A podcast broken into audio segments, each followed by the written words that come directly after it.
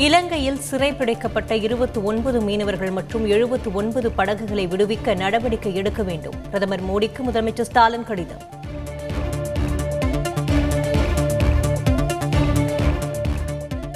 பதினோரு தமிழக மீனவர்களுக்கு இருபத்தி இரண்டாம் தேதி வரை சிறை. யாழ்ப்பாணம் சிறையில் மீனவர்கள் அடைப்பு.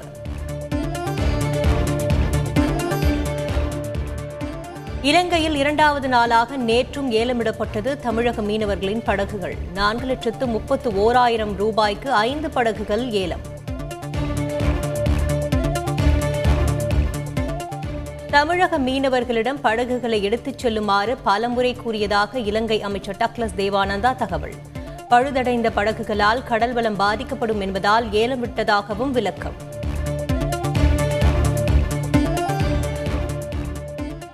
தமிழக சட்டப்பேரவையில் நீட் தேர்வு விலக்கு மறு ஆய்வு மசோதா ஒருமனதாக நிறைவேற்றம். சபாநாயகர் அப்பாவு அறிவிப்பு. பேரவையின் முடிவிற்கு விடப்படுகிறது. ஏற்போர் ஆம் என்க மறு- மறுப்போர் இல்லை என்க மறுப்போரே இல்லை என்று கருதுகிறேன். மறுப்போரே இல்லை தீர்மானம் ஒரு மனதாக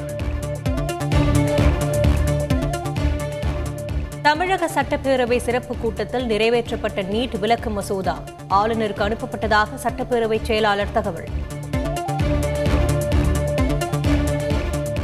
நீட் தேர்வை ஏற்றுக்கொண்டால் பொறியியல் கலை கல்லூரிகளுக்கும் பொது நுழைவுத் தேர்வு கொண்டு வருவார்கள். கடலூர் காணொலி தேர்தல் பிரச்சார கூட்டத்தில் முதலமைச்சர் ஸ்டாலின் பேச்சு.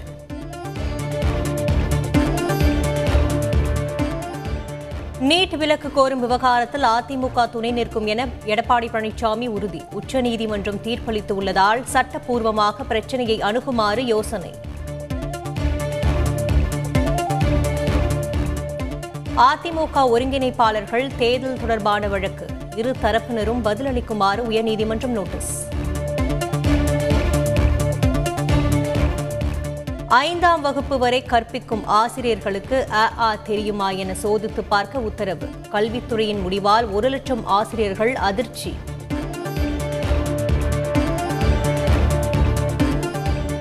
பத்து மற்றும் பனிரெண்டாம் வகுப்பு மாணவர்களுக்கு முதல்கட்ட திருப்புதல் தேர்வுகள் இன்று துவக்கம். அனைத்து மாணவர்களும் கண்டிப்பாக பங்கேற்குமாறு பள்ளிக்கல்வித்துறை அறிவுரை.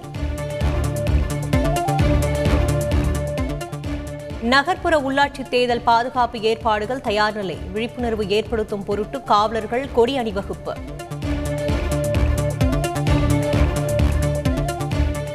தேர்தல் நடைபெறும் பகுதிகளில் பதினேழு பதினெட்டு பத்தொன்பது மற்றும் இருபத்தி இரண்டாம் தேதிகளில் மதுவிற்கு அனுமதி இல்லை. ஐந்து கிலோமீட்டர் தூரத்திற்கு தடை விதித்தது மாநில தேர்தல் ஆணையம்.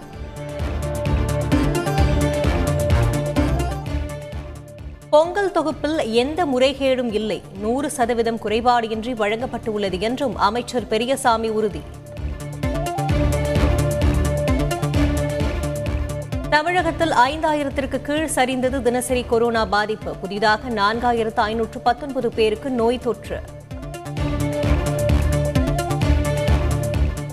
பெட்ரோல் டீசல் மீதான மாநில வரி உயர்த்தப்பட மாட்டாது என கோவா தேர்தலில் பாஜக வாக்குறுதி ஒவ்வொரு வீட்டிற்கும் இலவச எரிவாயு சிலிண்டர் வழங்குவதாகவும் அறிவிப்பு. கர்நாடகாவில் ஹிஜாப் அணியும் விவகாரம் தொடர்பான போராட்டத்தில் போலீசார் துப்பாக்கிச் சூடு ஹசன் உள்ளிட்ட மாவட்டங்களில் பதற்றம்.